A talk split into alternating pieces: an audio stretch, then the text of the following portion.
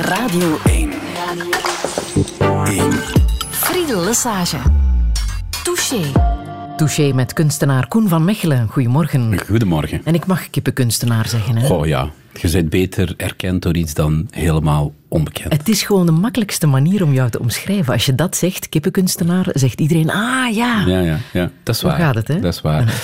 Daar het wel, wel natuurlijk zo is dat mijn projecten gaan over kruisen. Ja. En ik denk dat dat een veel betere term is dan natuurlijk kippen. Want als je mijn totale uiveren gaat bekijken, beperkt het zich nee, zeker niet tot kippen. Maar het is natuurlijk wel een icoon, die kip. En eh, als je zegt kip, ja, dan zie ik toch wel de maatschappij. Dus in die zin, ik ben niet gechoqueerd als je mij zoiets zegt. En we zullen het er straks ook uitgebreid over Ja. hebben. Ben je iemand die even vroeg opstaat als eh, de kippen? Ja, ik ben heel... Ik slaap maar eigenlijk vier uur per Echt waar? nacht. Ja, Oh. ja. Ik, ehm, het mag zijn wat dat het wil. Iedere keer ben ik terug heel vroeg op, omdat natuurlijk de boerderij dat ook vraagt. Om Je vroeg op woont op een boerderij. Wel, ik, eh, ik woon niet in een klassieke boerderij, want ik heb, eh, ik heb natuurlijk een huis en atelier dat een moderne woning is, waar een, eh, stallingen aan zitten, waar dat alle verschillende dieren waarmee ik werk zitten. Die ook binnenkort ontdubbeld zal worden naar eh, de nieuwe plek La Biomista. Ja, daar gaan we het ook over Ja. hebben zometeen. Hoe zou jij jezelf omschrijven? Ik, ik denk dat ik heel divers ben. Ik, eh, en dat heeft te maken met mijn nieuwsgierigheid om dingen te willen ontdekken. Maar dat heeft natuurlijk ook te maken, denk ik, dat, met hetgeen wat dat ik doe. Eh, ik kan er ook niks aan doen. Ik wil, ik wil zeggen, eh, wat, ik, wat ik uitstraal, ben ik ook. En ehm, die nieuwsgierigheid die brengt mij natuurlijk tot de anderen. Omdat ik altijd geïnteresseerd ben, hoe, hoe, hoe zit de wereld in elkaar?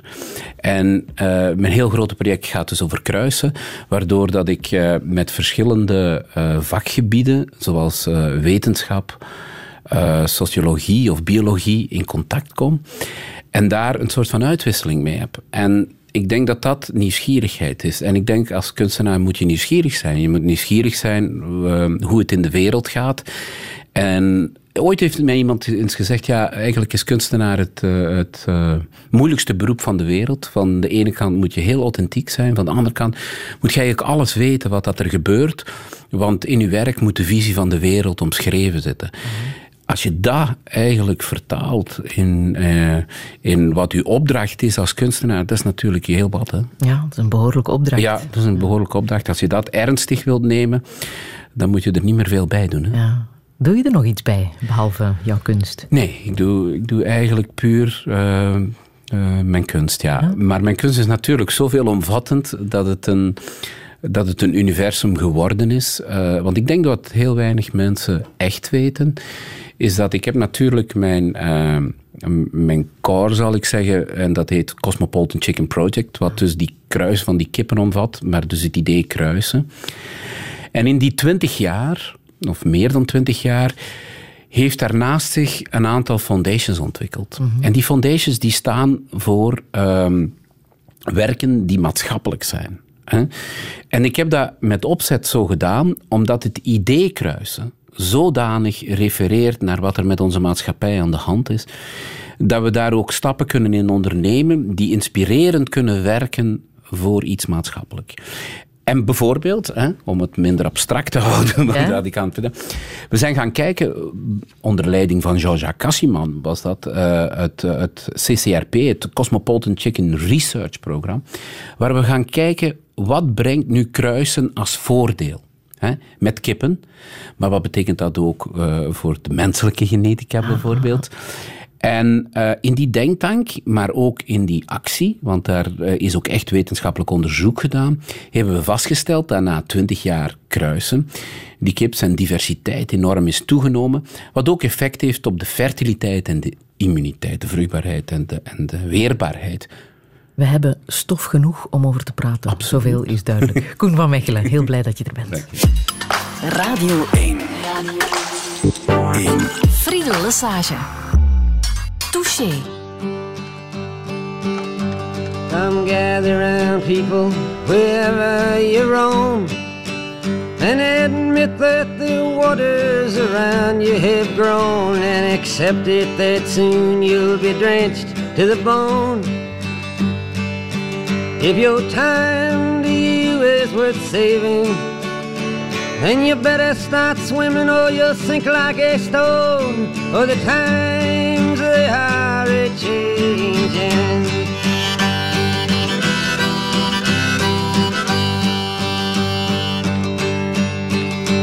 Some writers and critics who prophesize with your pen and keep your eyes wide, the chance won't come again. And don't speak too soon, for the wheel's still in spin. And there's no telling who that it's naming. Was the loser now will be later to win, for the times they are a changing.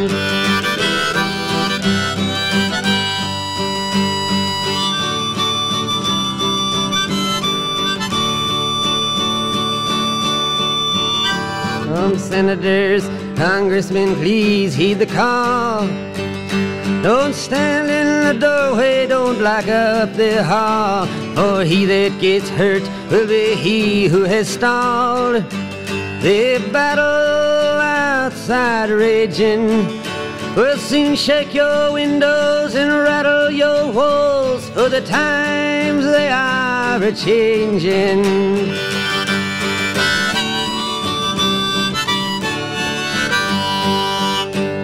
Mothers and fathers throughout the land. And don't criticize what you can't understand. Your sons and your daughters are beyond your command. Your old road is rapidly aging. Please get out of the new one if you can't lend your hand. For the times they are a changing.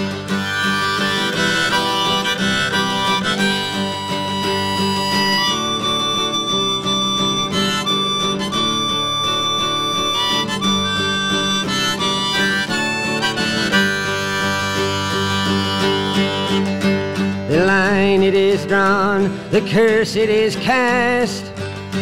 The slow one now will later be fast, as the present now will later be past.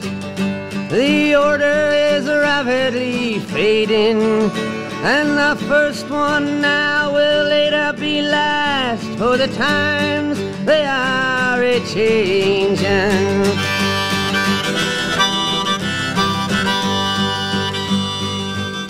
The Times They Are A-Changing van uh, Bob Dylan. Koen van Mechelen, ik dacht dat je Bob Dylan niet echt misplaatst zou vinden in uh, deze touché. Nee, Want uh, je hebt hem ooit ontmoet, hè? De grote ja, Bob Dylan. Ja, ik heb hem ooit ontmoet. Dat is eigenlijk een heel, heel vreemd verhaal. Ik was een werk aan het installeren op Long Island. En met, bij een verzamelaar. En hij, hij was daar piano aan het spelen. En terwijl dat ik het aan het... Piano aan het spelen? Ja, hij was les aan het geven eigenlijk aan, de, aan de zoon, een vriend aan huis. Mhm. en, maar ik was dat werk aan het installeren en de, een heel groot werk was het trouwens, was een groot huis ook. En, um, maar um, ja, ik keek en, maar hij keek niet. en ik uh, was eigenlijk te bescheiden, want het is heel lang geleden, om, om, om een goede dag te gaan zeggen. En wat zeg je dan? I love your music. Uh, een beetje dwaas allemaal. Hi Bob. Hi Bob. Uh, je weet eigenlijk niet wat zeggen. Maar het was ook heel duidelijk dat hij zegt, ja, ik ben aan het werken en jij ook. Uh, dus mm -hmm. we gaan hier zeker... Weet je, weet je of hij jou, jouw werk dan heeft bekeken? Of weet ik eigenlijk Nee. dat is, hij ging gewoon door. Hij, het is Bob Dylan. Ik bedoel, Bob Dylan is dat soort karakter dat, dat eigenlijk niet met mensen uh, kleine verhaaltjes aan elkaar gaat rijgen om, mm. om, om u te plezieren. Of, uh, nee. Maar je hebt wel wat grote namen onder jouw fans, hè? Michelle Obama ja, kent jouw werk? Wel. Ja, ja, ja, toch wel. Ja, Hoe heeft zij jouw werk leren kennen? Wel, zij is gekomen uit de Biennale van Venetië. En ah. ik heb uh, twee jaar geleden op de Biennale van Venetië een echt drieluik gemaakt. En een van dat drieluik was de kameel die daar rondliep en uh, mest produceerde waar ik champignons op kweekte. En die champignons dan ook serveerde in een restaurant. Dat was het derde luik van, de, van dat werk. Dat eerst in een livebank, waar, eh, waar zaden getoond werden en de kippen uiteraard. Uh, en zij is komen eten. Zij is komen proeven van, uh, van het, resultaat. En ze vond het lekker, want ze heeft daarna brieven geschreven naar verschillende ambassadeurs. Uh, om te zeggen: dit is een werk wat je moet gaan bezoeken. Dat is misschien wel iets vernieuwend, Mhm. wat, eh, wat zij tevoren nooit gezien had. En uiteraard niet op een biennale of zo. Ja. Een levend kunstwerk. En wie weet komen die mensen eh, ook wel eens op bezoek in La Biomista. Dat is de nieuwe plek waar naar je verhuisd bent eh, begin dit jaar. Een gigantisch grote plek, hè? 24 hectare. Mm. Op de site waar vroeger de Zoo van Zwartberg eh, zat. Ook nog eens een, eh, een plek met betekenis. Hoe goed kende jij die plek, de Zoo van Zwartberg? Ja, eigenlijk kende ik die plek geweldig goed. Dat, eh, ja, ik heb, ehm, mijn, mijn geschiedenis bijvoorbeeld, ik, mijn Peter is Louis Gonnessen, die nu al enkele jaren gestorven is, was een bioloog, die mij meenam naar de zoo van Zwaarberg. En Dat was wat- ook de man die een dierenrubriek had, hè? ja, Bij, die had eh, een dierenrubriek. Gijzen bij- op Radio Jos 2. Gijzen destijds, ja. En hij, hij bracht mij naar die plek. Dus ik heb die eigenaars van die zoo wel gekend. Eh, toen was het nog een, een, een, een frisse zoo, zal ik zeggen. Want daarna is dat helemaal eh, naar beneden gegaan. En eh, ja, ik vond die plek wel iets hebben. Dat was de meest toeristische plek van, van Limburg. En toen eh, ik in een gesprek met de burgemeester, met Wim Dries van Genk, ehm praten over ja, waar ga ik mij nu vestigen, kwam op het einde zo in dat gesprek in ene keer van ja, maar we hebben eigenlijk ook nog een plek in, in Zwaarberg, wat in de periferie van de stad ligt. En, maar ik moest eigenlijk niet nadenken. Ik zeg, dat is ze Ah ja. zonder dat ik de plek in twintig jaar nog bezocht had. Eh, De plek is helemaal een natuurgebied geworden. Er staat geen één kooi meer, gelukkig. Alles is weg. Maar er staat wel die villa nog. En de villa is de, is de ouderlijke villa van eh, dus de, de, de directeur van de zoo, meneer Wouters en mevrouw Wouters. En daarna, en, en daarvoor was het eh, de mijndirecteur, de grote mijndirecteur had die, had die zo. En toen ik de plek bezocht, eh, vond ik, wat ik magisch vond aan de plek, is dat daar zoveel generaties gewoond hebben, dat iedereen daar zijn stempel gedrukt heeft op de natuur, waardoor dat de natuur een unieke mengeling heeft aan vegetatie. En dat op zich vond ik al een heel sterk gegeven, omdat dat helemaal aansluit met hetgeen wat ik zeg. Je komt heel kort bij wat is migratie en welke, welke bomen mogen daar leven. En, en toen ben ik beginnen na te denken over die site. Wat, wat gaan we daar nu mee doen? Want onze eerste akkoorden die we, die we hadden dus waren zeer los. Was, eh, ja, we gaan daar het atelier zetten. Dat kon evengoed een, eh, een greenbox zijn, waar dat ik gewoon in werk. Maar ik voelde dat de plaats meer potentie had. Dat er, dat er veel meer in zat. Omdat het in die periferie ligt. En dan heb ik gezien dat ze ligt op de, op de snijlijn tussen... In, het, in de front ligt de stad. Aan de zijkant eh, ligt de industrie. Aan de andere zijkant heb je de communities. eh, maar ook gesplitst in villa-wijken en gewone wijken. En dan achteraan heb je de landbouw. En dat is, dan begint dan Opgabeek en, en, en Meeuwen. Maar je sluit ook aan aan het enigste nationaal park dat we hebben in België. Dus als ik, als ik begon die site te ontleden, dan zag ik eigenlijk een overgang van een, een, een, een, een stad die langzaamaan terug naar de natuur gaat. En ik vind, daar moet een kunstenaar zitten.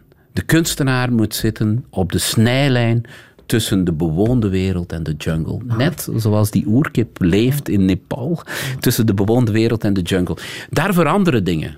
Maar je bent natuurlijk ook bezig met, met dieren, hè? met kippen in de eerste plaats. Is het dan ook de bedoeling dat daar een soort moderne kunstenaarszoo komt? Ja, eigenlijk is het, eigenlijk is het eh, een, een heel nieuw concept. Ik zal u zeggen, dus die villa, waar we de, ook de geschiedenis gaan tonen van, van de mijn en van de zoo, gaat, gaat dan veranderen ook in een, in, een, in een kunstinstallatie die een bibliotheek is, van kennis. Vanuit die verschillende kennis die we opgedaan hebben in al mijn foundations. hè. Eh, wat ondergaat over, over eh, vruchtbaarheid of over kinderrechten, eh, over genetisch onderzoek. En dan mijn, mijn studio, dat is het conflict waar ik het altijd over heb tussen de mens en de natuur.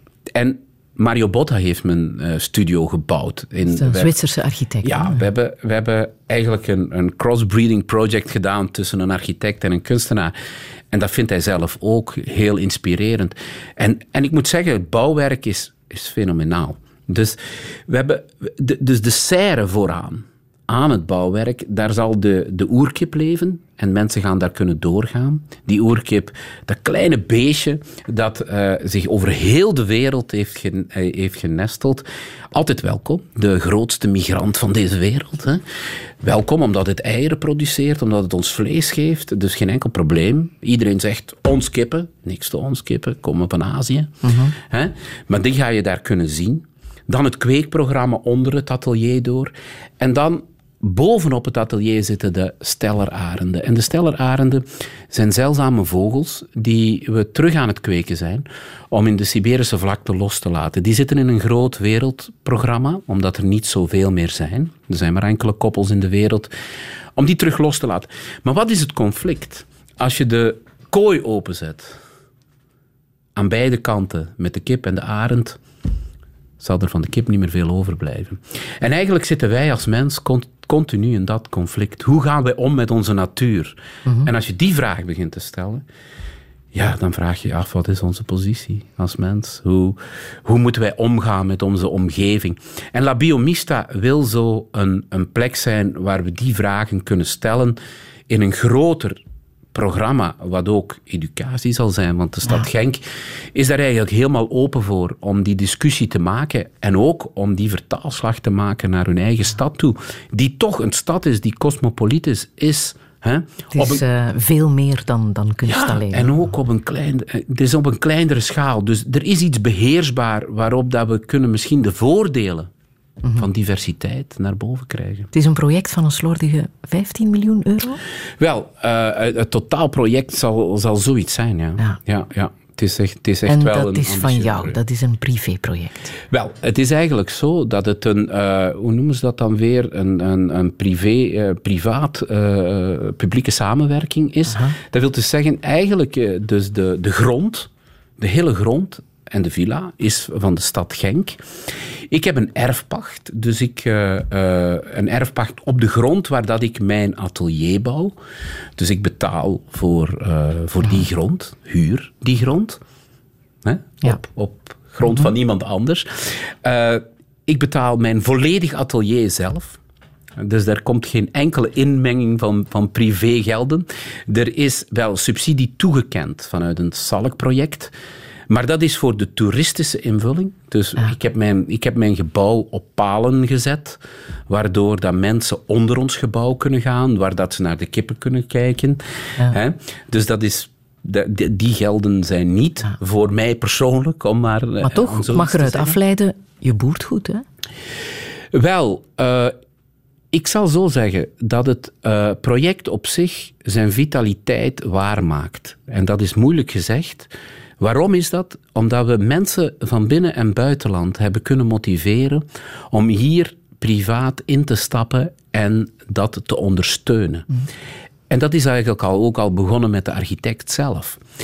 Anders is dit niet mogelijk. Dit is eigenlijk een project dat normaal gezien niet kan bestaan. Mm. Maar door dat mensen bereid waren om erin te geloven, hebben we dit kunnen waarmaken. Maar ook wel omdat je meer bent dan kunstenaar alleen. Je bent ook een ondernemer, hè? Wel ja, ik denk. Ik, ik, ja, nog eens opnieuw. Ik denk dat de inhoud van het project. Uh, het, het aangewakkerd heeft om dit te kunnen doen. Als mijn. Kijk, en je hebt mij aangekondigd als een kippenkunstenaar. hè? En dat is, natuurlijk, uh, dat is natuurlijk niet erg. Maar ik ben de man van kruisen. Dus we hebben ook het ondernemingschap kunnen kruisen. De mensen die echt ondernemen, hebben ook gezegd: dit is iets waar we willen mee meestappen om het te ondernemen. Huh? En die helpen jou verder. En die helpen mij verder. Mm. En ik moet, ik moet zeggen uh, dat, uh, dat bijvoorbeeld een, een, een, een team, uh, gelijk als Botta of Thijs als ondernemer of Bureau B, maar ook de stad. Als... Jij bevrucht die allemaal. Ja, als we, als we dat niet hadden, als we die inspiratie niet konden doorgeven, om iets neer te zetten waarin we in geloven dat dat ook een nieuwe denkpiste kan zijn voor morgen. Want daar wil ik even, even op drukken. Ik denk dat het belangrijk is dat we het globale en het lokale aan elkaar koppelen om een, om, een, nieuwe stelling te kunnen maken. Want het gevaar is dat we vandaag zeggen: oh, globaal is niet meer interessant. Hè? We moeten ons teruglichten op al het lokale. Ja, dat is niet zo. Je moet een balans en een evenwicht zoeken tussen die twee dingen. En La Biomista wil eigenlijk niet daar een antwoord op zijn, maar wil die vragen daar gaan stellen. Vandaar dat we ook heel sterk met die buurt werken.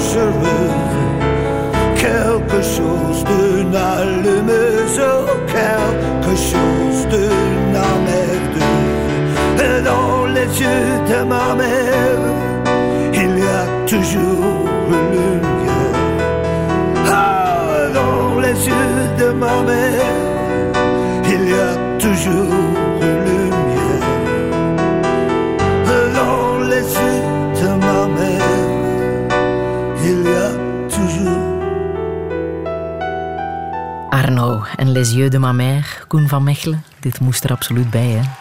Ja, ik, eerst en vooral, dat is een fantastisch nummer, maar ook de mens, Arno, is een geweldige, geweldig mens. We zitten samen in dat, uh, die herdenking van de Eerste Grote Oorlog. Hij als muzikant. En ook de, de, de bescheidenheid die die man heeft over hetgeen wat dat hij doet en het relativeringsvermogen. Dat is altijd gemengd met iets heel ernstigs en ook een beetje humoristisch. Ja. En ik denk uh, dat humor, uh, als je dat kunt bezitten, dat dat een hele grote vorm van cultuur is. Mhm. Is dit nummer ook opgedragen aan je moeder? Wel, ik denk, het, ik, ik denk het wel. De moeder is toch wel altijd iets heel speciaals in je leven. En mijn moeder, moet ik zeggen, is een... Um, um, mijn moeder is modeontwerpster. Hè? En uh, zij heeft in die, die school van Antwerpen, want ze is van Antwerpen, Dus ik ben ook wel een kruisingsproject van Antwerpen met, uh, met Limburg. um, en en, en mijn, mijn, moeder is degene die, die ik denk het esthetische in mijn werk aangewakkerd heeft. Hè. Mijn vader is filosoof. Uh, kunstenaar en die, uh, de klassicus eigenlijk. En, en, en die inhoud en dat, en dat esthetische en dat bij elkaar, hè, dat heeft mij toch gebracht dat kunst niet hoeft lelijk te zijn. En uh, uh, wij, we komen uit een tijd dat we dachten, ja, kunst moet wel lelijk zijn, want als het niet lelijk is, heeft het geen inhoud. Maar ik denk juist dat die vermenging van, van, uh, van inhoud met, met, met schoonheid ook wel een, een bepaalde esthetiek mag, mag hebben om de mens te verleiden. En ik denk dat kunst mensen moet verleiden.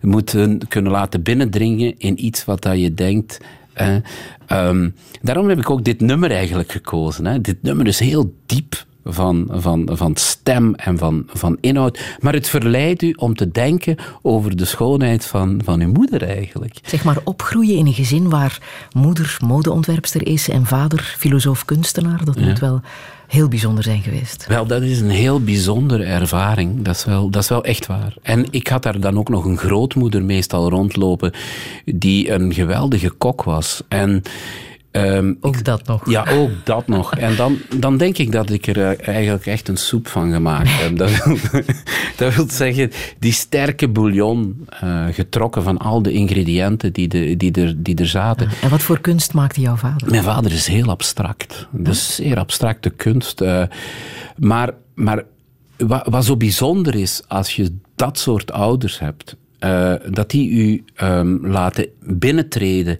in dat universum van de kunst. Hè?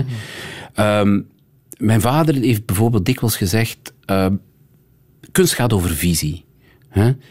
Als ze morgen zeggen hoe mooi dat het stelletje wat onder uw werk staat gelast is, dan heb je een probleem.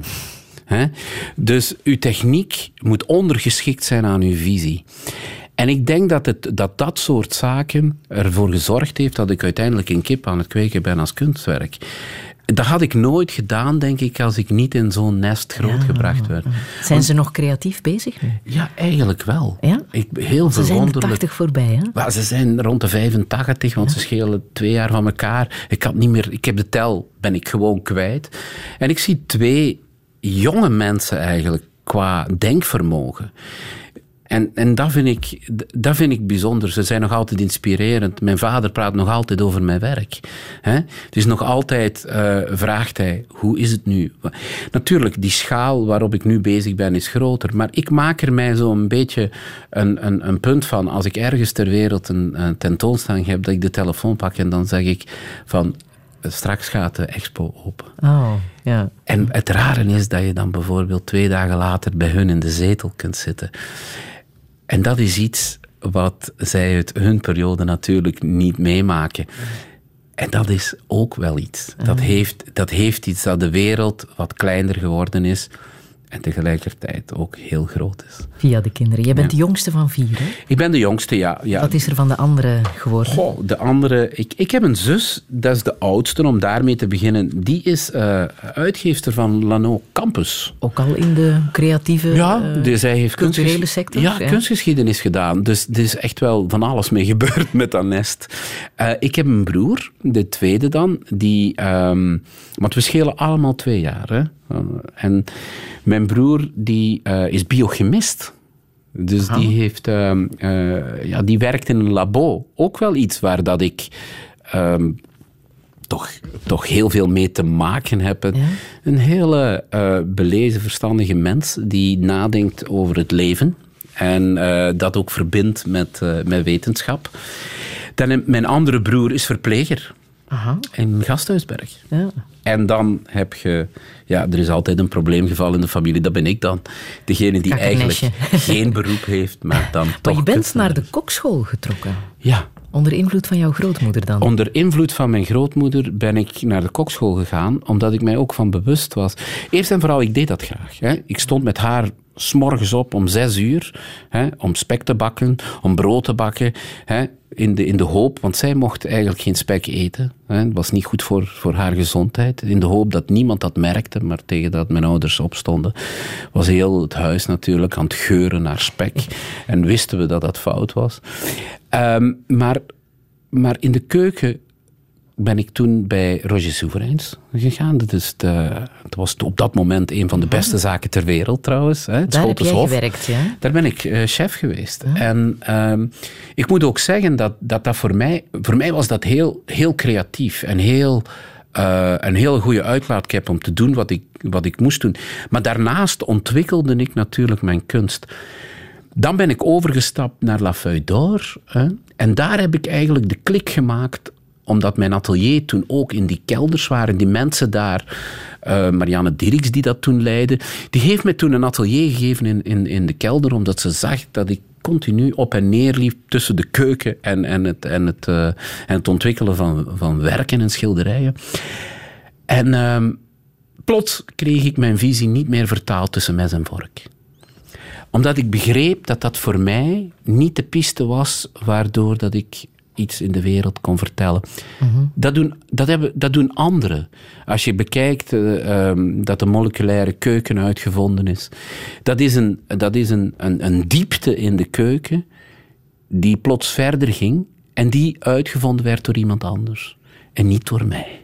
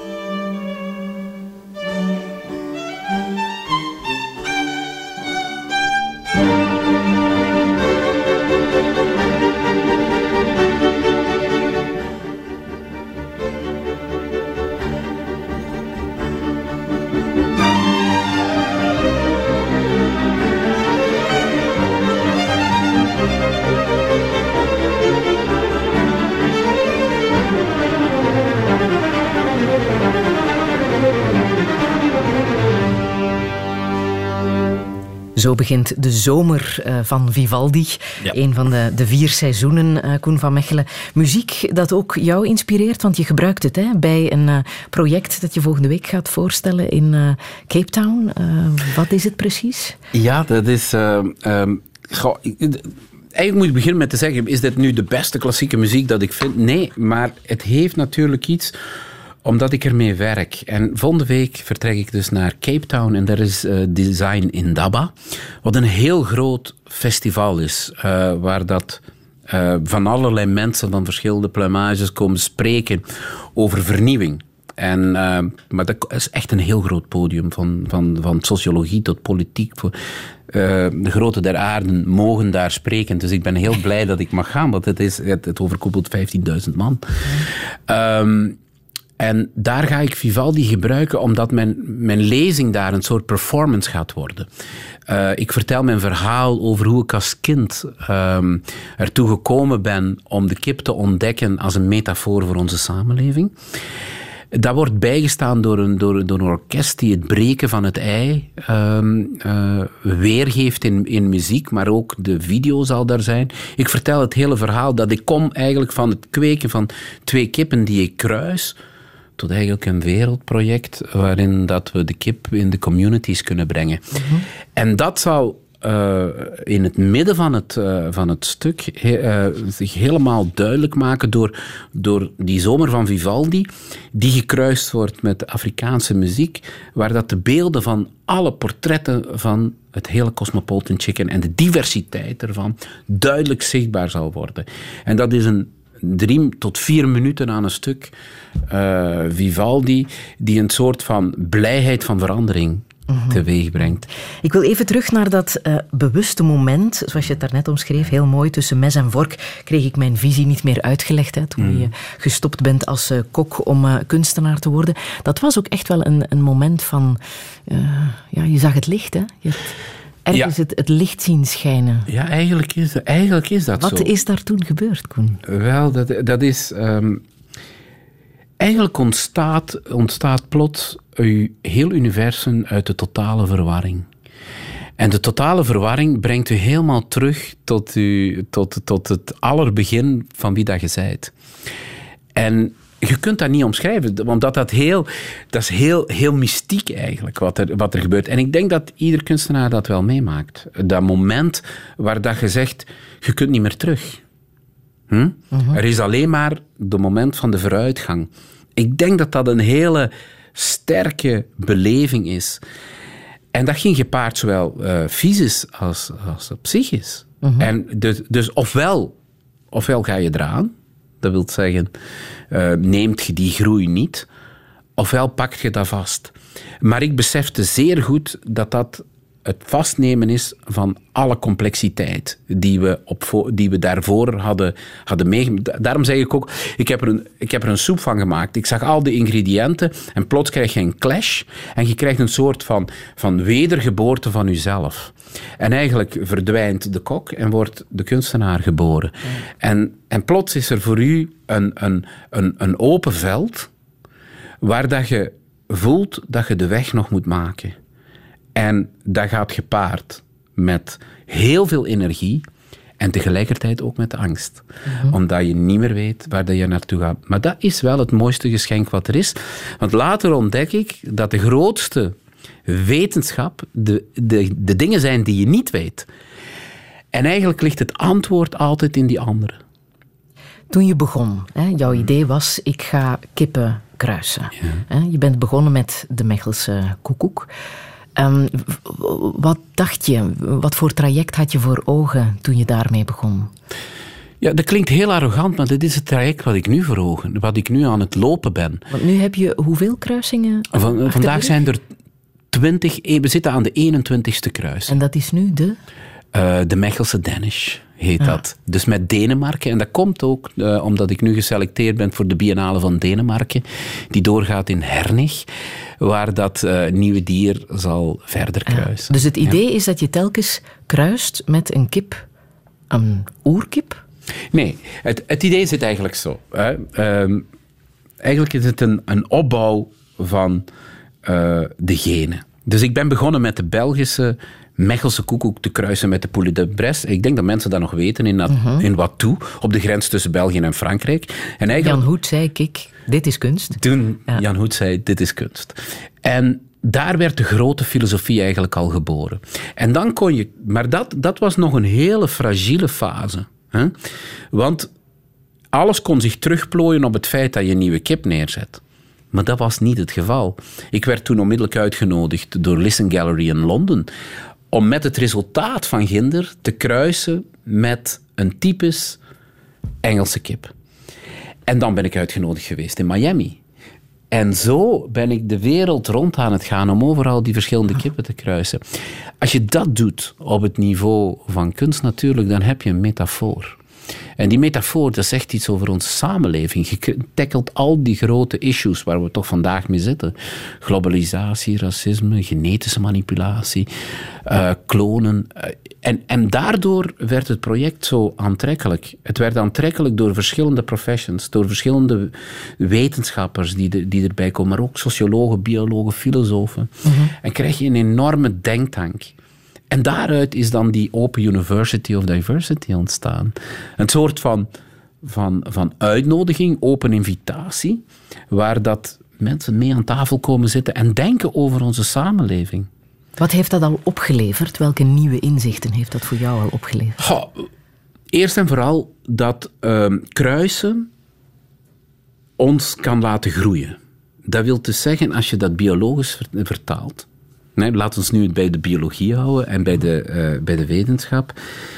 Dat is dat, dat de fertiliteit, dus de vruchtbaarheid, toegenomen is. Dat kan ik, kon ik vaststellen aan het aantal eieren dat meer uitkwam.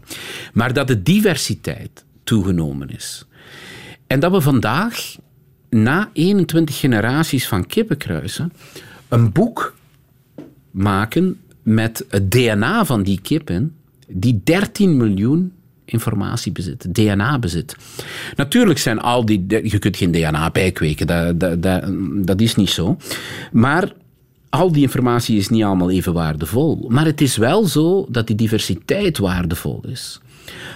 En we hebben ook een kip die zich sterker ontwikkelt om bijvoorbeeld in verschillende klimatologische omstandigheden te leven. Mhm. Hm? Dus het is een verrijking.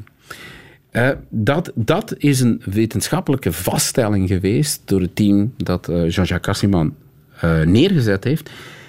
Olivier Anot van de Universiteit van Nottingham, die een expert is in kippen kweken in de wereld voor ontwikkelingslanden, heeft mij toen, want ik had hem uitgenodigd in Havana voor de Biennale, heeft mij gezegd, Koen, als je dit soort kip hebt, ja, dan moet je een nieuwe stap nemen in, in je project. En dan ben ik beginnen na te denken. En daar heb ik de planetary community chicken uitgefilterd. En dat is eigenlijk kruisen op een ander niveau. Wat betekent dat? Uit het Cosmopolitan Chicken Project, dus die 13 miljoen DNA-kip, die kruist met lokale commerciële kippen die liggen in de supermarkt. Dat is kruisen op een ander niveau. Je brengt plots eigenlijk ook die economische factor breng je binnen in je project, waardoor je een nieuw discussieplatform krijgt. Nu, Olivier Anot nodigt mij uit uh, in Ethiopië, in het ILRI-centrum, het belangrijkste centrum van de wereld uh, voor livestock in developing countries, om daar die kruising te gaan, gaan maken en boerderijen te gaan bevolken, om zo naar communities te gaan, de armste mensen kippen te geven, uh zodanig dat zij eieren en vlees kunnen hebben. Ja, in een land bijvoorbeeld waar de kip moeite heeft om te overleven. Waar de kip moeite heeft om te overleven. En maar wat, wat het schone van het hele project is, is dat je hier terug kunt praten over dualiteit. Het gaat niet over één boerderij, maar het gaat over de combinatie van twee boerderijen. Namelijk eentje die zich stort op diversiteit, wat mijn kunstwerk is en wat eigenlijk ons collectief geheugen is, die zich kruist met productiviteit en een kip van ginder. Mhm. Die, waar dat men probeert op een niveau te krijgen zodanig dat die bij de communities kunnen leven. Die kruising vind ik eigenlijk een hele grote overkoepeling.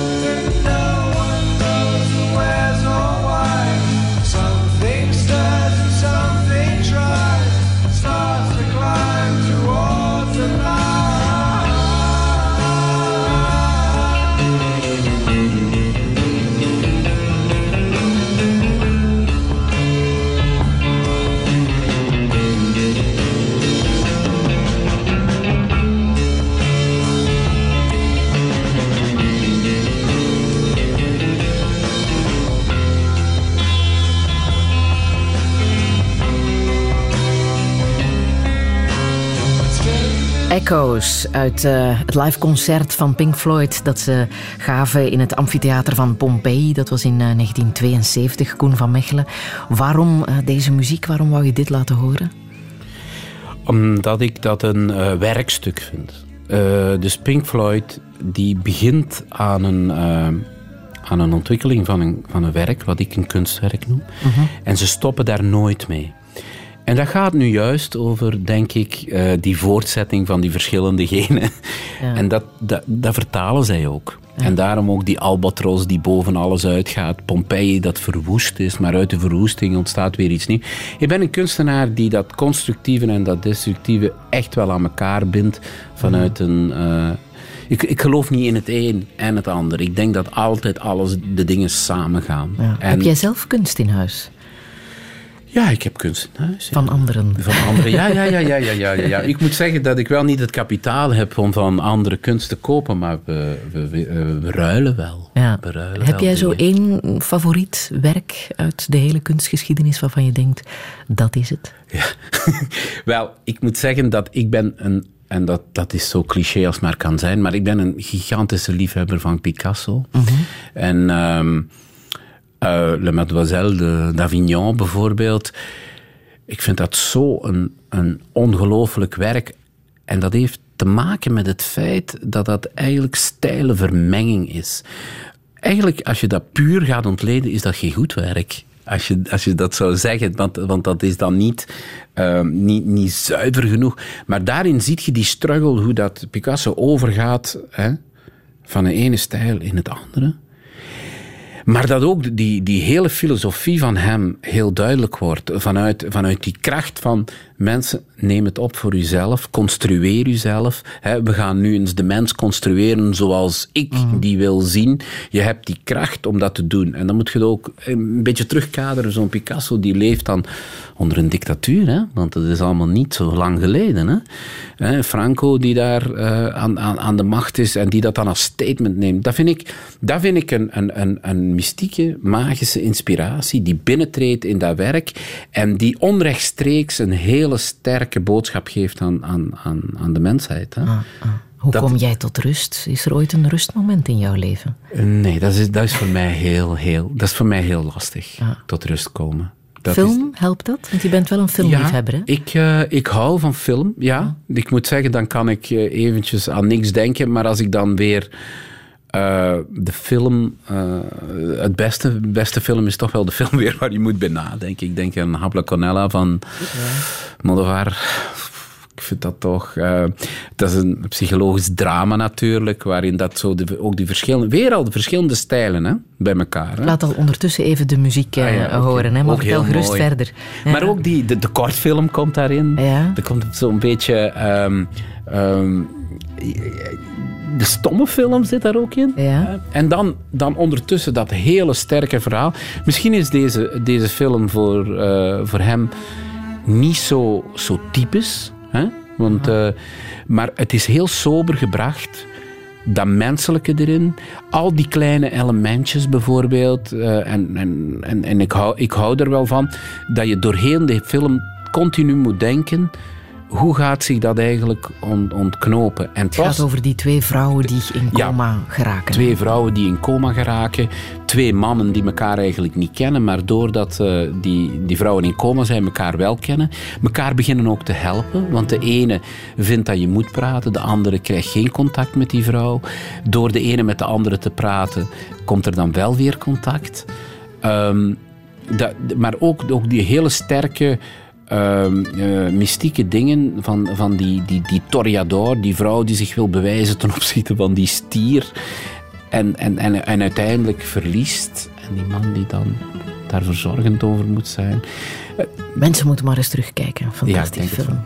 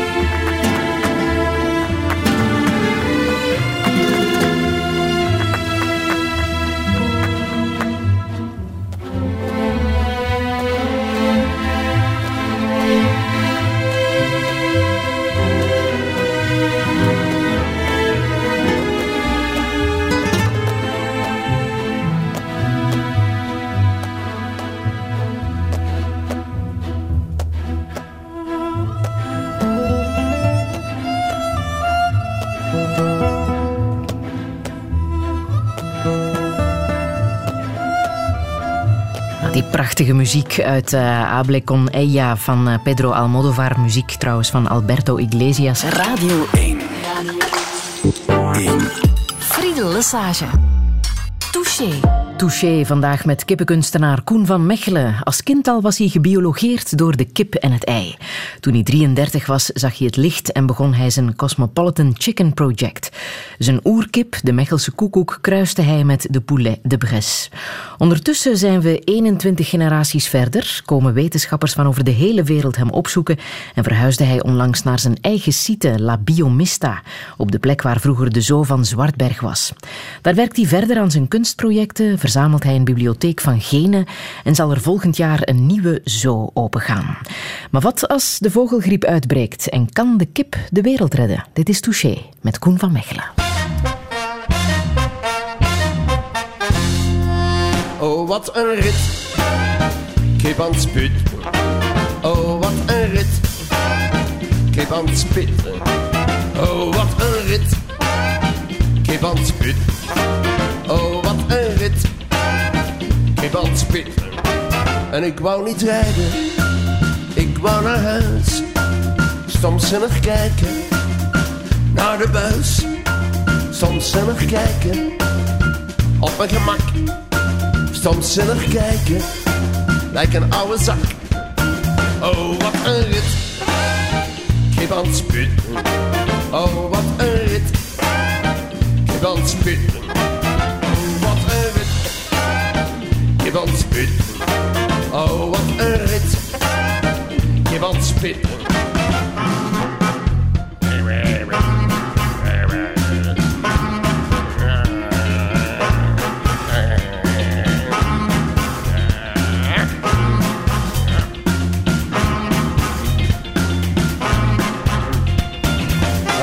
Mensen. Ik heb zoveel meegemaakt. Maar heeft dat wel zin? Want hier in mijn computer, daar gaat niet veel in. Ah, mensen, was het de moeite waard? Ik heb niet zoveel geleerd. Maar als ik aan rijden denk dan denk ik keer op keer. Oh, wat een rit, spitten. Oh, wat een rit, spitten. Oh, oh, aan het spitten. Oh, het spitten. Ja, ja, aan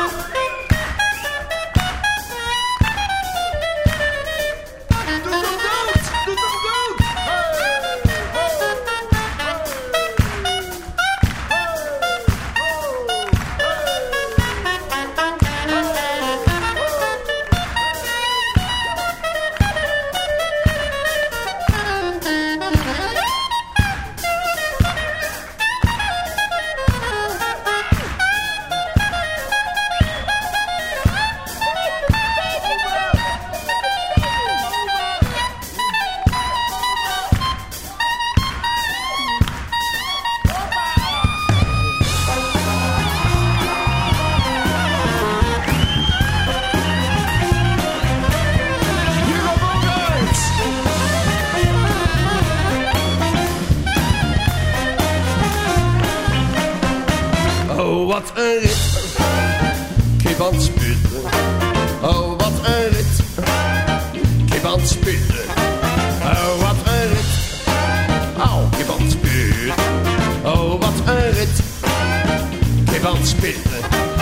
geweldig nummer van Raymond van het Groenewoud. Kip aan het spit wordt veel te weinig gedraaid. En ik dacht, ik Koen van het Mechelen, ik trakteer jou op kip aan het spit. Je kende het zelf niet. Nee, nee, nooit Maar gehoord. grote fan wel van uh, Ja, een grote fan van Roman. Uh, vroeger was mijn droom altijd, ik zou eigenlijk iets willen doen met Roman van het Groene Woud. Maar, en dan vorig jaar voor, zat ik in Winteruur, Ja, het programma ja. Winteruur, en de, de opname na mij was met Roman.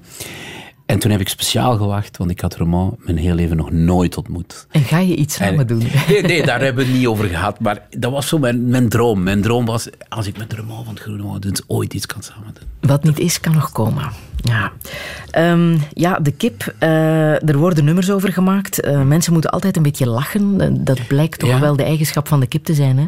Ja, ik vind, dat, ik vind dat niet verkeerd. Omdat, eh, ik heb in het begin een beetje Ja. aangehaald, hè, humor was onze eerste vorm van cultuur. Hè. Dus men, men, ja, alle eh, regimes, maar ook religies, hadden schrik van, van de lach. Hè. The Ja. Name of the Rose is daar bijvoorbeeld een hele mooie verfilming van. En dat komt eigenlijk omdat dat humor, ehm, dit is volgens mij ook een, een grote vorm van intelligentie. Hè? Relativeert de zaken. En ik denk juist, als je praat over kunst, dat het tot een soort verleiding moet gaan. Dan kun je dat met humor wel. En ik ga nu een groot project doen in de Eastern Market of Detroit. En die man, eh, Dan, fantastische gast trouwens, directeur, die heel die Eastern Market terug opgebouwd heeft, die wil, daar zijn muurschilderingen gemaakt in de, in de jaren 70. En er staat een hele grote comic van een kip. Maar nu willen ze het Cosmopolitan Chicken Project, dus het kruisen. Hè, onder de titel gaat de, eh, The Surviving of the Other. Zo gaat het. Om, om juist ook te refereren naar die geschiedenis. Want als de, als de, als de kip eh, aanleiding geeft tot lachen, geeft de kip ook aanleiding tot een heel ernstig denken. Ja. Ernstig was het ook begin februari toen eh, dit in het nieuws zat. Wie thuis kippen, eenden of andere vogels heeft, moet die vanaf vanmiddag verplicht binnenhouden of afschermen met een net. In Lebbeke, Oost-Vlaanderen, is vogelgriep vastgesteld bij een hobbykweker van siervogels. Daarom moet iedereen nu zijn vogels binnenhouden of afschermen. Voor professionele pluimveehouders was die verplichting er al. Touché. De ophokplicht, Koen van Mechelen. Hmm. Vervelend nieuws, eh, ook voor jou? Ja, dat is wel vervelend nieuws. Ik denk voor iedereen dat dat vervelend nieuws is. Maar ehm, als, ik dat moet, als dat in het nieuws zit bijvoorbeeld, hè, dan... dan ehm, en ik denk, ik denk daaraan, ik zie alles metaforisch. Hè. We moeten nu alles gaan afsluiten. Dus schrik van onze eigen omgeving. We kunnen niet meer daarin leven. En wat is eigenlijk het gevolg? Het gevolg is dat je die dieren moet binnensteken. Je gaat heel veel slachtoffers hebben, omdat ze op een veel te kleine ruimte binnen moeten zitten. En dan denk ik, eh, ja, wat geeft nu het meeste slachtoffers? Ze laten buiten lopen of, eh, of ze opsluiten. En dat Het zijn is, verspreiders van ziektes. Hè? ja, maar dat is ons eeuwige conflict. Hè? Hoe, hoe gaan we om? Hoe gaan we om met de natuur? Maar hoe gaan we om met onze eigen omgeving? En daar zitten wij zelf. Als je dit nu doortrekt naar het grote nieuws, want je zou kunnen zeggen, die ophokplicht is klein nieuws, er is iets groters aan de hand. Hè. Trump is president van Amerika geworden, jij was er op de Hmm. cruciale momenten eh, in Amerika. Ehm, hoe was het om, om de sfeer daar te voelen? Hoe wordt daar gereageerd? Wel, ik was op dat moment was ik in Miami. Dan ben ik een week terug in België geweest. Ben ik, eh, daarna za- zat ik in Detroit. Ja, de ophokplicht hè, in, in Amerika. Dat wil dus zeggen de grenzen dicht, eh, muren bouwen, mensen angst eh, inboezemen. En dat was ook zo. Ik heb, eh, ik heb eh, gesprekken gehad met mensen aan het ontbijt, zowel met republikeinen als met democraten. Eh, er, is, er is een angst. Mensen zien, oudere mensen zien natuurlijk, eh, als je met, met Joden daar praat, die zien de Holocaust terugkomen. Die zien tekenen van, eh, eh, van waar gaat dit naartoe? Ik bedoel, als je begint de pers eh, eh, te zeggen dat alles fout is, je begint die grote radio's en televisiestations te beschimpen. En, en ik kan wel begrijpen dat, er, dat je kritiek uit, want, want kritisch denken is, is, is, is heel, is, is zeer goed. Maar het- Ja, als het dan leugens zijn. Ik heb, dat, ik, ik heb gekeken naar, naar, met verbijstering naar tv gekeken dat, ehm, dat Trump verkondigt uh, zijn, zijn, zijn beroemde afsluiten van de, van de zeven landen. Hè? Dat hij dan zegt van ja, uh, het gaat allemaal heel goed in de luchthavens. Op de, en ik stond in de luchthaven, was niks dan protesten. Het was, was één grote chaos. En dan zegt hij gewoon ja, het gaat goed. Ja, dat is... Uh, dat is heel, heel erg beangstigend. En ik wil daar eigenlijk. Wat ik heel vreemd vind. Hè? Dus na een tijdje beginnen mensen natuurlijk te relativeren waar dat je in zit, want je moet blijven doorleven. Hè? Maar iedereen, iedereen zegt: ja, we moeten ons van Trump eigenlijk niet zoveel aantrekken wat dat hij zegt. Hè? We moeten, we moeten daar voorbij leven, we moeten, want het is een blaffende hond die, die, die, die in, het, uh, in het een beetje zit te roepen. Maar, maar dat weet ik dus niet. Want hetgeen wat dat hij zegt, inspireert. En inspireert dingen die ik denk dat we dan niet moeten aangewakkerd worden of niet, niet inspirerend zijn. Ik was bijvoorbeeld, toen hij nog niet verkozen was, was ik in Zimbabwe. Uh, op dat moment kwamen er uh, de, uh, sporters van de Olympische Spelen terug naar Zimbabwe. Mugabe zegt, oké, ze hebben geen medaille gewonnen, pak ze maar op en steek ze in de gevangenis. Hm? Ehm, toen waren er mensen daar van de Verenigde Naties, hè, onder andere Amerikanen, die gingen bij, um, bij Mugabe op de koffie en die zeiden: uh, Sorry, maar uh, zo werkt het niet. Dat zijn geen mensenrechten. De volgende dag stond er een heel groot artikel in de, in, in de krant in Zimbabwe waarin dat stond: van kijk, Mugabe zei. Uh, als morgen Trump de verkiezingen vindt, dan zul je spijt hebben van hetgeen wat je vandaag tegen mij gezegd hebt. Wat, daar, wat, wat dat wil zeggen, is dat je inspiratie geeft aan anderen die zich plots ook betrokken voelen bij hetgeen wat dat ze zien. En ik denk dat we moeten blijven kritisch zijn. Is het ook de taak van kunstenaars? Wel, een van de waardevolste dingen die. Ik denk dat een kunstenaar niet aan politiek moet. Ik denk dat die, eh, niet aan politiek moet doen. Ik denk dat een kunstenaar geen goede politicus is. En dat, matcht ook zelden hè, tussen politiek en, kunst. Dat gaat ook niet, omdat omdat een, een, kunstenaar die bekijkt, die bekijkt vanuit zijn eigen wereld de wereld. Hm? En daarin is hij het sterkst. En als er momenten zijn, zoals, zo, zoals vandaag, of welke crisis dat er ook in de wereld zijn, dat is wanneer de kunstenaar harder moet beginnen te werken. En dat maakt hem eigenlijk tot de grotere kunstenaar. En ik denk dat het de taak is van de kunstenaar om die visie te kunnen blijven geven. Want kunstenaars zijn juist in staat om die grote visie uit te zetten. En om juist die verschillen te kunnen laten zien. En daarom, als hij zich als politicus begint te gedragen, dan verliest hij die waarde. Want dan moet hij beginnen in te vullen wat dat. Uh, wat, wat dat een bepaald deel misschien van de bevolking verlangt. En dan word je populist. Er is van de week een, uh, uh, Hands of Our Revolution in het leven geroepen. Linkse kunstenaars die willen reageren uh-huh. tegen rechtse uh, populisten in de, uh-huh. in de politiek. Zou jij je daarbij aansluiten? Ja, ik vind dat, ik vind dat de kunstenaar zijn stem moet, zijn stem moet verheffen. Ik denk dat hij vanuit een andere hoek dingen kan, uh, kan, kan tekenen. Ik denk bijvoorbeeld dat ik met mijn kippenproject hele, hele sterke uh, messages kan, kan, kan geven. Die eigenlijk meer commentaar zijn op de maatschappij dan kritiek uitoefenen op de commentaar. Want dat was een van mijn grootste statements die ik gemaakt heb in Michigan. Ik was in Michigan voor een TED-talk. Waar dat ik zeg, kijk, als je, als je aan tafel zit met iemand in de menselijke, in een, in menselijke verhouding, dan ga je een conversatie aan. Je geeft commentaar op de, op de maatschappij of je geeft commentaar op een bepaald onderwerp. In het midden van de tafel is er die sacrale ruimte waar dat ideeën samenkomen en waar eigenlijk je eh, rekening houdt met de groei van deze twee ideeën die bij elkaar komen. Uit die idee ontstaat iets nieuws. Dat is een dualiteitsdenken waaruit dat je zegt van kijk, daaruit ontstaat een nieuwe kern. Met andere woorden, je maakt de afstand van hetgeen wat dat je zelf denkt, voor een stuk, en je doet je, en je, je, je buigt je naar iets wat iemand anders ook kan zeggen. Want iedereen bezit waarschijnlijk maar de halve waarheid. Als je de twee halve waarheden bij elkaar deed, dan kun je een hele waarheid hebben of je kunt niks hebben. En daar geloof ik in. Ik geloof in mutaties.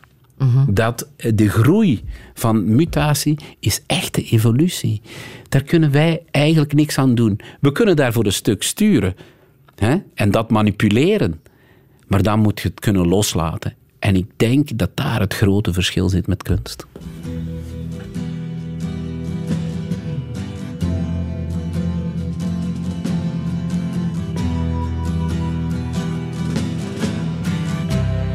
Ground control to Major Tom.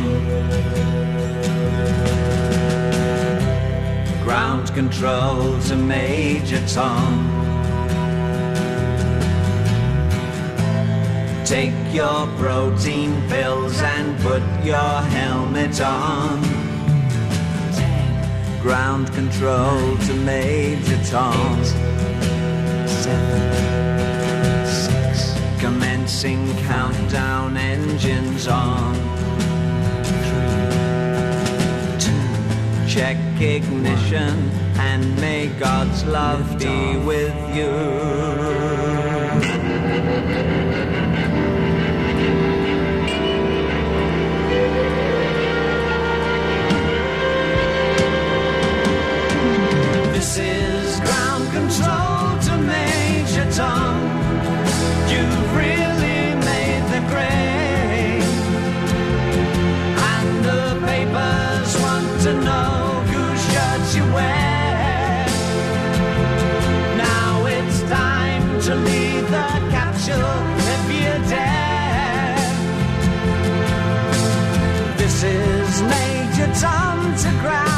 Control. I'm stepping through the door. And I'm floating in a most peculiar way. And the stars look very different today. For here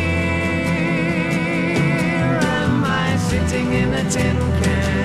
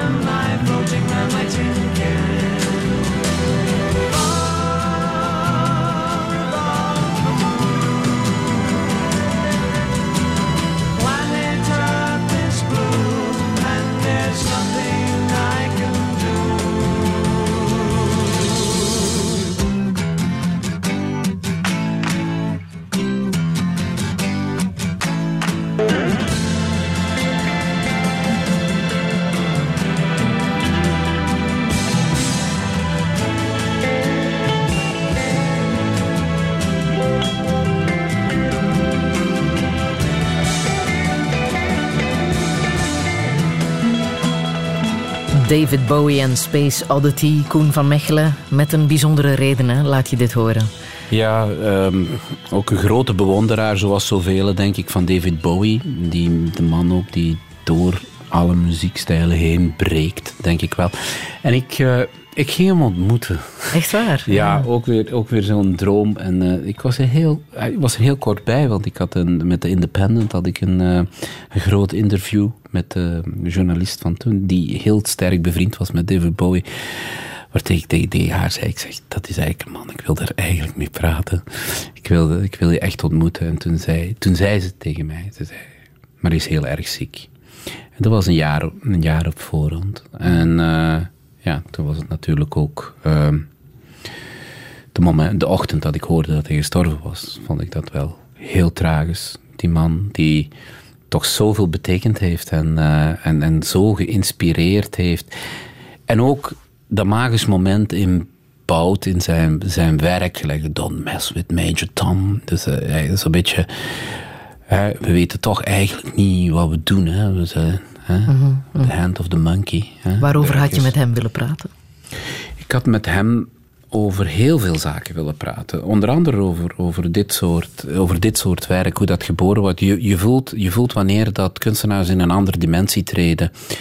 Dat is een dimensie die ontstaat, volgens mij, vanuit een dualiteitsgedrag. Dus de nieuwsgierigheid tot de andere brengt u tot, tot, een, tot een ander denken. Omdat er iets aangewakkerd wordt in jezelf wat je zelf niet kent. En eigenlijk, als je dat heel simpel gaat beginnen te zeggen, dat is de passie, natuurlijk. En het is de passie die u brengt voorbij de grens. En ehm, dat vind ik zo mooi. Dus, dus dat kun je zelf eigenlijk niet ontdekken. Er is altijd een externe factor die dat aanwakkert. En dat vind ik, dat, dat, dat, is, dat is voor mij iets, iets heel sterk. Want dat, als je dat eh, uit kunt zetten in een soort van werelddenken, dan weet je dat het alleen gewoon niet te doen is. Dus alles wat zich op zichzelf richt, dat dat een problematisch gegeven is, dat ook eindigt. En ik, ik vind dat we daar te weinig over nadenken. We hebben daar te weinig het echte debat over, over zoiets.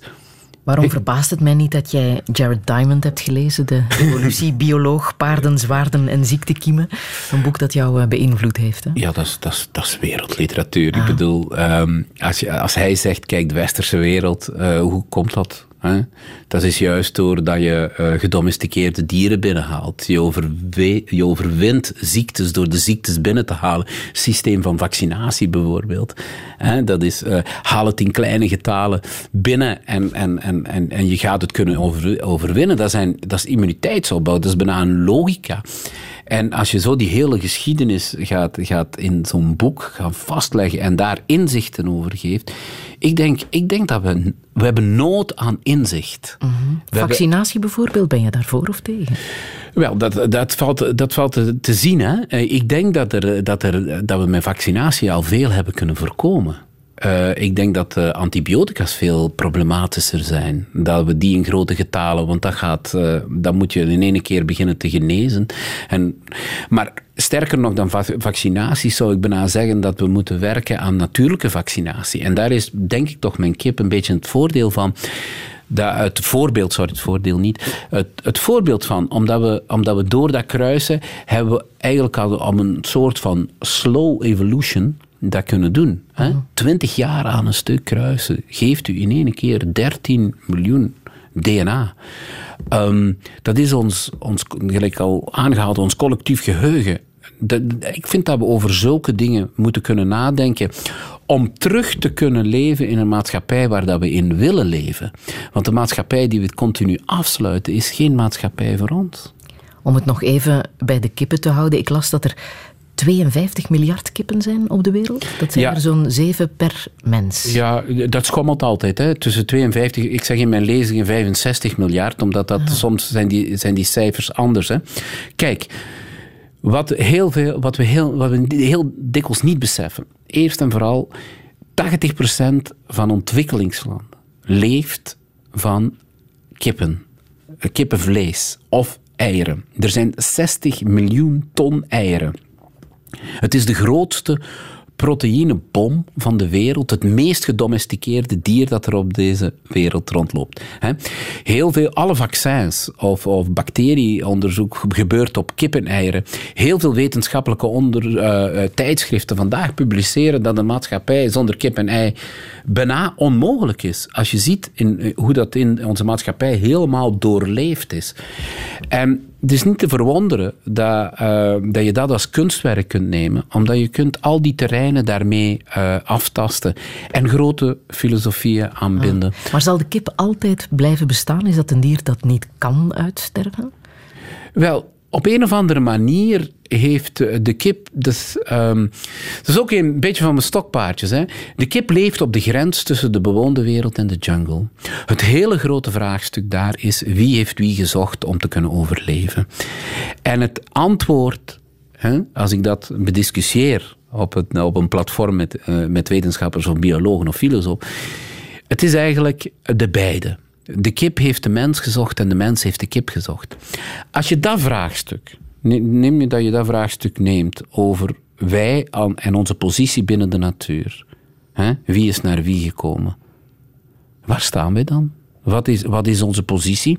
Wat doen wij dan? Eh, hoe zitten verbindingen van overleven in elkaar? En dan heb ik maar één conclusie. Dat, is dat ieder organisme op zoek is naar een ander organisme om te overleven. Dat soort statements, en dat heeft Peter Weibel bijvoorbeeld, toen ik mijn tentoonstelling had in het ZKM, hij zegt, dat is een statement, zegt hij, dat moet je groot op de muur bij mij in het museum hangen. Hij zegt, want dat is iets wat wij in de maatschappij echt nodig hebben.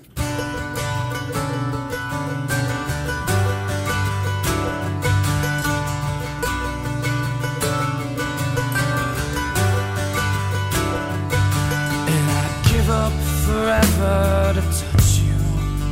Cause I know that you feel me somehow. You're the closest to heaven that I'll ever be. And I don't wanna go home right now. And all I could taste is this moment. And all I can breathe is your light.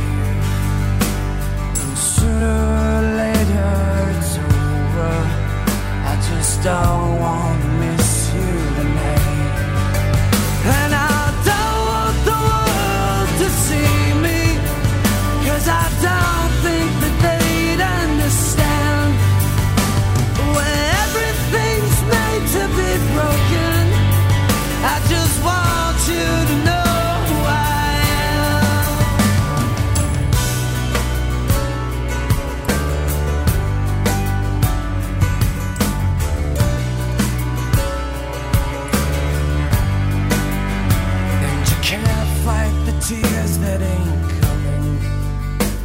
the moment of truth in your lies.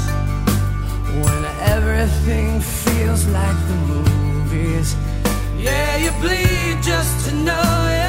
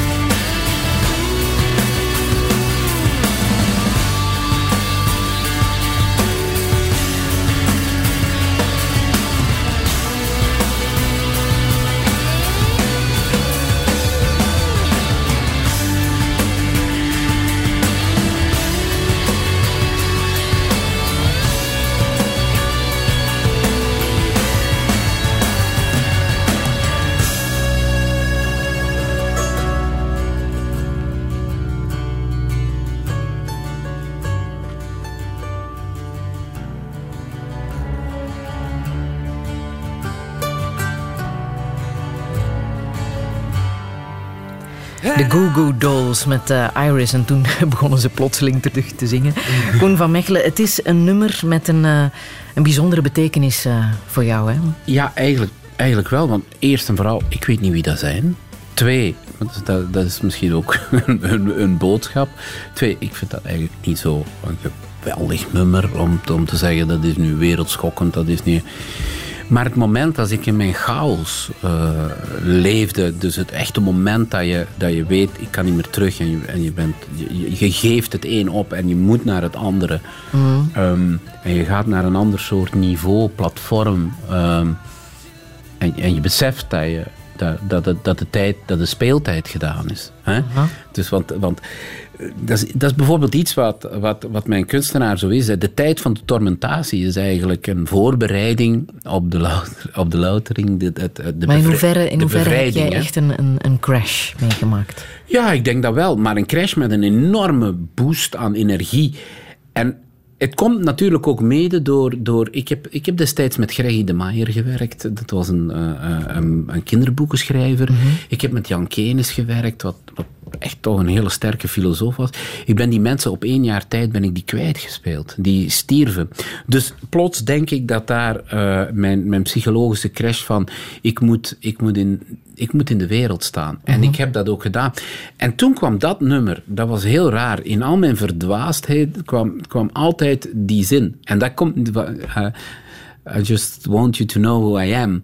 En dat is natuurlijk omdat je gespitst bent op, eh, op, zulke, eh, op zulke momenten. Maar dat was zo vreemd dat dat, dat, dat gebeurde. En ja, op een of andere manier hangt dat dan altijd. Dat geeft zo voor u iets van. Kijk, eigenlijk, je zijt, je zijt niet alleen. Je zijt wel altijd. eh, je hebt altijd wel uw soort begeleiding of, uw, eh, of, uw, of iets waar dat je je kunt aan vasthouden. In hoeverre ben jij bezig met de eindigheid, met de dood? Ik heb vroeger altijd heel veel schrik gehad voor de dood. Ja? Ja, Vroeger? waar. Ja, naarmate, en dat is waarschijnlijk ook iets heel ehm, cliché. De- als je ouder wordt, heb je, ben je daar minder mee bezig. Omdat als je jonger bent en je zegt van kijk, nu ga ik nu, nu doodgaan, dan, dan heb je zo die dingen van ik wil nog alles doen.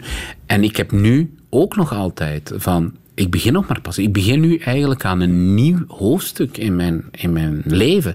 Dat is La Biomista. En dan is- verdwijnt de angst.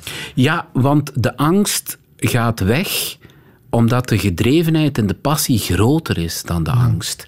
Bijvoorbeeld, ik, ben heel, ik heb schrik van vliegen. Maar ik doe niks anders dan in een vliegtuig staan. Maar omdat reist mijn- heel de wereld Ik reis heel de wereld af. Maar de passie om, in, om, om te gaan doen wat je moet doen, is groter dan de angst. Waarin geloof jij?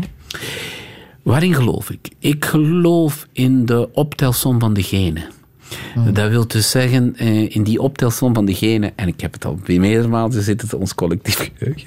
Ik denk dat manifesteren van onze genen ons de verrijking kan geven voor iets wat we morgen eh, gaan ontdekken. En Maar dat- is het niet bijzonder dat iemand die zo bezig is met voortplanting en genen, Hmm. dat die bewust kinderloos is? Ja, dat is misschien. Dat, wa- waarschijnlijk is dat gek, maar ik denk, ik denk hè, en dat is. eh, en we zitten vandaag ook helemaal in dat soort denken. Hè. Bijklussen is misschien, niet, eh, eh, is, is misschien niet het juiste. Hè. Ik denk dat je, als je je wilt concentreren op hetgeen wat dat je doet, dat je echt. Dat, dat, het, dat je geen eh, overschot aan tijd hebt. Is dat de reden waarom je gekozen hebt om... eh, ja, omdat als je met een partner, als je partner opdringt met het feit van jij moet voor de kinderen gaan zorgen. Ik weet niet of dat een juiste houding is. Ik denk als je voor kinderen moet zorgen dat je er beide, dan zit je weer bij het dualiteitsverhaal, dat je er beide voor moet kunnen zorgen. En wat ik eigenlijk heel erg doe, is natuurlijk eh, als je in de wereld bent, en we verbinden al onze foundations aan, aan verschillende projecten die ook wel gaan over kinderrechten, dan is en daar over, over en vruchtbaarheidsproblematiek. over, hè? over vruchtbaarheidsproblematiek, over kinderrechten. Ik denk dat je, als je daar allemaal op concentreert, dat, dat dat genoeg op je plateau is om, te, om te kunnen doen wat dat je doet. Ja, want zo ben je bijvoorbeeld in Afrika echt bezig met vruchtbaarheidsprojecten. eh, want het is eh, schrijnend. eh, Afrikaanse vrouwen die niet zwanger kunnen worden. Mhm. je zou denken in een overbevolkte continent. ehm, maakt dat misschien niet uit, maar voor die mensen zelf is dat wel Ja, dat traumatisch. hè? Dat is een drama. Dat is een, pro- dat is een van onze foundations, The Walking Egg, wat ik eh, samen met professor Willem Omblet doe. En dat gaat eigenlijk over fertiliteit in de derde wereld. Maar als wij zeggen vanuit onze luie zetel van, och, maar er zijn genoeg mensen in de wereld, wat, wat waar is, hè? Ik strijd dat niet af, hè. Maar ik denk, ehm, eh, en daar heb ik met Marleen Temmerman ook veel over gesproken, hè, toen zij het nog aan het hoofd, gynaecoloog, eh, toen zij nog ja. aan het, eh, aan het hoofd stond van, het, van de Wereldgezondheidsorganisatie. Wel, als je het probleem in de kern aanpakt, dan kun je wel zorgen dat de fertiliteitsproblemen opgelost worden. Want wat is echte groei? De echte groei is die balans maken. Kijk, als je zegt, we gaan, we gaan samenwerken eh, enerzijds aan kinderplanning, hè, family planning, hele sterke family planning, en van de andere kant die ene vrouw die geen kind kan krijgen, die in een Afrikaanse bijvoorbeeld samenleving, om het daar maar over te hebben, uitgestoten wordt, omdat ze geen kind kan krijgen. Hè, daar kan geen eigen naam hebben en is minder dan een hond. Dus uitgestoten, je krijgt van allerlei situaties. Uh, de man gaat ergens anders. Uh, soms volgt de dood. Hè? Want dat soort, uh, dat soort stigma's zijn verschrikkelijk. En ik weet waarover ik praat, omdat ik heel actief ben in, in Afrika. Ik heb ook heel recent werk ik samen met Shido Govera, die zelf een weeskind is, hè, die haar droom is om een educatiecentrum op te bouwen, wat ze ook werkelijk aan het doen is, waar dat ze kinderen, weeskinderen leert hoe dat ze uit hun eigen situatie moeten komen. Kijk, dat is iemand bijvoorbeeld die... Um, um, die een hele nieuwe generatie kan inluiden in, in Afrika, die zeggen van kijk, het is niet omdat wij Afrikanen zijn, hè, dat wij achterlijk zijn om maar iets te zeggen. Ja. Hè? Wij zijn Afrikanen en wij, kunnen, wij hebben eigenlijk misschien ook recht op de rechten van de mens. Mm. Zie je? En ik denk dat dat, um, ik denk dat, dat wel, wel iets, iets, iets is wat wij moeten beseffen. Wij hebben het digitaal tijdperk ingeluid. En met het digitale tijdperk kunnen we communiceren en kunnen zij ook aan de andere kant van de wereld, in ontwikkelingslanden, communiceren met ons. Het enigste wat we daarvan moeten doen, is de consequentie ervan nemen dat we dat gaan beginnen te delen en te verdelen. In hoeverre is dat zorgende van jou uh, ingegeven door jouw vrouw? Want zij is uh, hoofdverpleegster. Hè? Ja, mijn, mijn vrouw is. Kruis? Ja, ik denk wel dat dat. Uh, de, waarschijnlijk zit, dat, er, zit ja? dat daar wel in. Dat is ook weer een andere combinatie. Ik, ik geloof nu eenmaal in kruisen. Ik geloof nu eenmaal dat we uh, elkaar alleen maar kunnen helpen door met elkaar in confrontatie te gaan.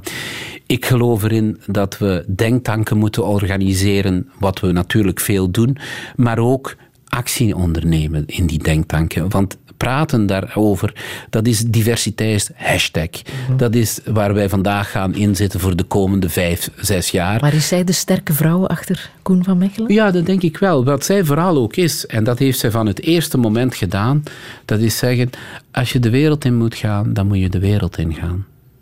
Hm?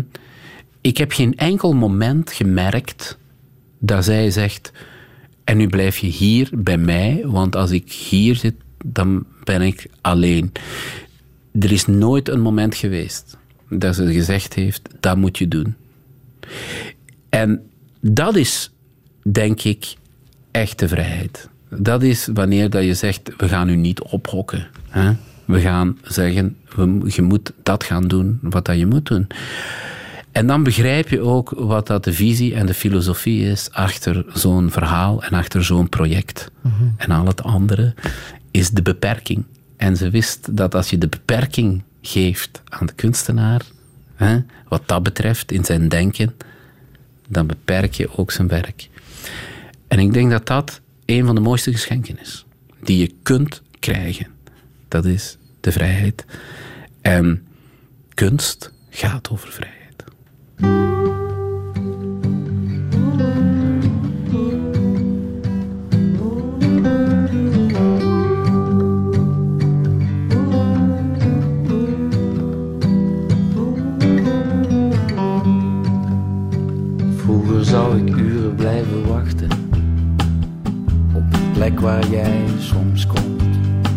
Zoeken naar de woorden die een ander. Maar het liefst van alles wil ik bij jou zijn.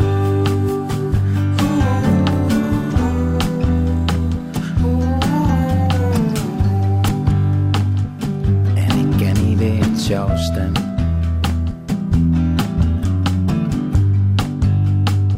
Ik weet niet hoe jij heet. Maar het liefst van alles wil ik bij jou zijn.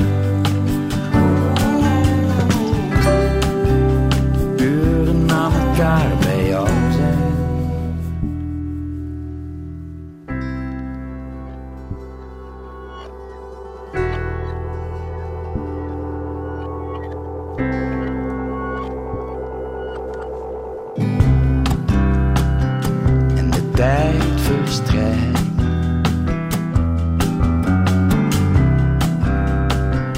En het wordt vroeg donker.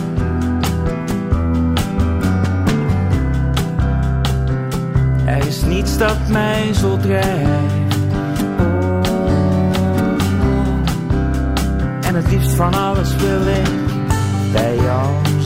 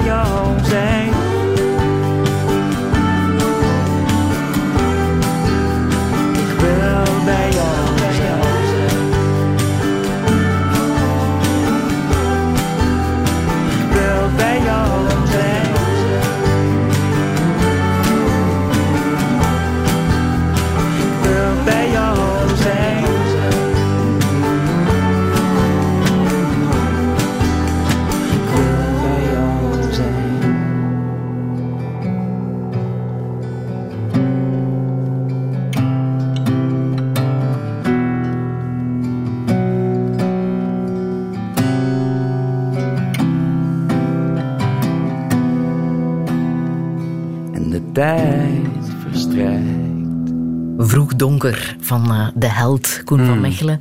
Het is een nummer naar jouw hart, hè? Ja, en ik, ik, ik vind dat Jo Jacobs gaat over kwaliteit. Dus altijd bijna goed. Een Limburgse held, Jo Ja, dus een Limburgse. Ik ken, ik ken hem ook. ehm, maar, ik, maar ik moet zeggen, als ik, als ik de kans heb om eventjes, en ik heb niet altijd de kans om het eventjes te zien wat dat hij doet, ook op zijn podium, hoe dat hij in alle bescheidenheid zoveel muzikanten bijvoorbeeld bij elkaar kan krijgen, is ook iemand die, die eigenlijk de mens verleidt tot samen daar te zijn. Gaat het ook En- over dit nummer specifiek? Ik vind dit nummer een heel, een heel gevoelig nummer. Hè? Ehm, omdat eh, eh, ik, ik, vind, ik vind dat er heel veel waarheid in zit. Je wilt er altijd wel zijn. Hè? Je wilt terug thuiskomen. Dat heb ik ook altijd. Om terug te kunnen weggaan. Omdat je dan weet... ja, en dat is zo... Ik, ik begrijp wel die angst om, om, om verlaten te zijn. Maar terug de bevestiging en dan terug te kunnen doorgaan. Dat noemen ze herbronnen. En ik voel dat Jo ook struggelt met dat, eh, met dat soort... Hij is heel oprecht in wat hij zingt. En ik heb graag mensen die heel oprecht zijn met, over hetgeen wat hij doet. En als je de kans hebt om te gaan kijken, hè, dan, en dat heb je waarschijnlijk al gedaan, dan, eh, dan voel je ook op dat podium dat die man zo is. En die verbergt dat niet en die, die struggelt daarmee. Ik zie graag struggelingen ook wel. Koen van Mechelen, je bent voorbij de helft, hè? je bent 51. Hè? Ja. Wat zou je nog willen in het leven? Wat zou ik nog willen in het leven? Ehm, ik denk dat het leven mij geeft wat dat ik zou willen. Dat is eigenlijk heel, heel bijzonder dat ik dat vaststelle. En dan kom ik eigenlijk heel terug naar het begin van ons gesprek. Dat is dat eh, het project heeft zulk een intentie. Dat wat dat eruit borrelt, ik de, eigenlijk de toeschouwer geworden ben van mijn eigen werk. Ga je de kippen nooit in de steek laten? Gaan de kippen jou nooit in de steek laten? Ehm, Blijf je werken met kippen? Eh, de- eigenlijk is dat, ik blijf werken met kruisen, want als je ziet hoe mijn universum veranderd is. Hè, eh, de kippen blijven natuurlijk de leidraad, omdat je van daarvan uit, dat is een bron die je voedt om, om, om de dingen te zetten, maar mijn uiveren is ontploft. Hè. Mijn uiveren is, eh, is eh, Anton Zeilinger, een, een goede vriend van mij, die, die heeft gezegd, uw werk zit vol met kwantumfysica. Ik zeg, daar ken ik niks van. Hij zegt, ja, maar daarom wil ik ook hier in uw atelier zijn. Hij zegt, dit, dit zit er vol van. Dit is een universum waarin dat, dat, dat de vraagstelling bijna van, van, eh, van zuiverheid of hy- hybriditeit niet meer gesteld wordt. Het is divers en het is zo groot. Dus de dieren waar ik mee werk, zoals de kameel of de lama's of de alpakas, wat één en dezelfde groep is, wel, dat is dat is waarschijnlijk onze nieuwe, onze nieuwe migrant van morgen, omdat we die graag hebben omwille van hun immuunsysteem, dat zo goed is, waar we medicaties kunnen van maken en dat ons eventueel kan bevrijden van allerlei ziekten zoals kankers of virussen. En, en, en daar werk ik mee. En ik werk eh, in combinatie met, met, met zoveel mensen. En ik vind, eh, ik vind het werk op zich is een heel, een heel hard werk, omdat het, omdat het veel energie van je verwacht. Maar het geeft ook zoveel energie, omdat je uiteindelijk komt bij de grote mensen die groot kunnen denken. En wat is groot denken? Dat is afstand doen van je eigen denken en het andere denken Toelaten. toelaten.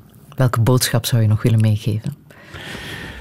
Dat dualiteit het grootste geheim is van, onze, van, van ons bestaan. Als je dat begint te ontleden, ik ga daar een klein verhaaltje bij doen. Hè. Ehm, alleen al in uzelf, dat uw hersenpan opgedeeld is uit twee hersenkwabben, die ehm, uw linkerkant stuurt uw rechterkant aan en uw rechterkant stuurt uw linkerkant aan. Ik zou het niet kunnen bedenken. Ik bedoel daarmee, als ik, als ik zoiets zou creëren, zou ik denken, ja, links is, links is links en rechts is rechts. Maar je maakt een kruisbeweging. In jezelf. Ik denk dat je diezelfde beweging waarschijnlijk ook moet maken ten opzichte van de anderen. Alle goede dingen bestaan uit twee. Alle goeie, alle goeie, dat is een, een cliché. En om eh, dit eh, dualiteitsverhaal, Mm. eh, jouw verhaal, aan te vullen. de basis ligt misschien wel in dit kinderlied. Ik zag twee beren broodjes smeren. De versie van Stijn. Ja,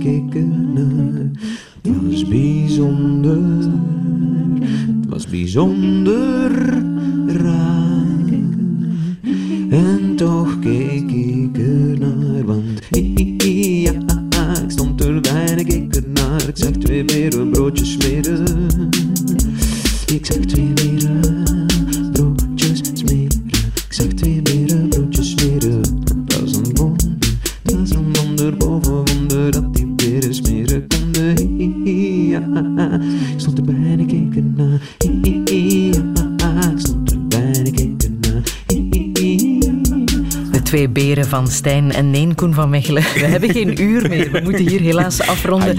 Dankjewel. Alle info zetten we zo meteen op onze website radio1.be. En volgende week ontvang ik hier de Roemeense architecte Oana Bogdan. Radio 1.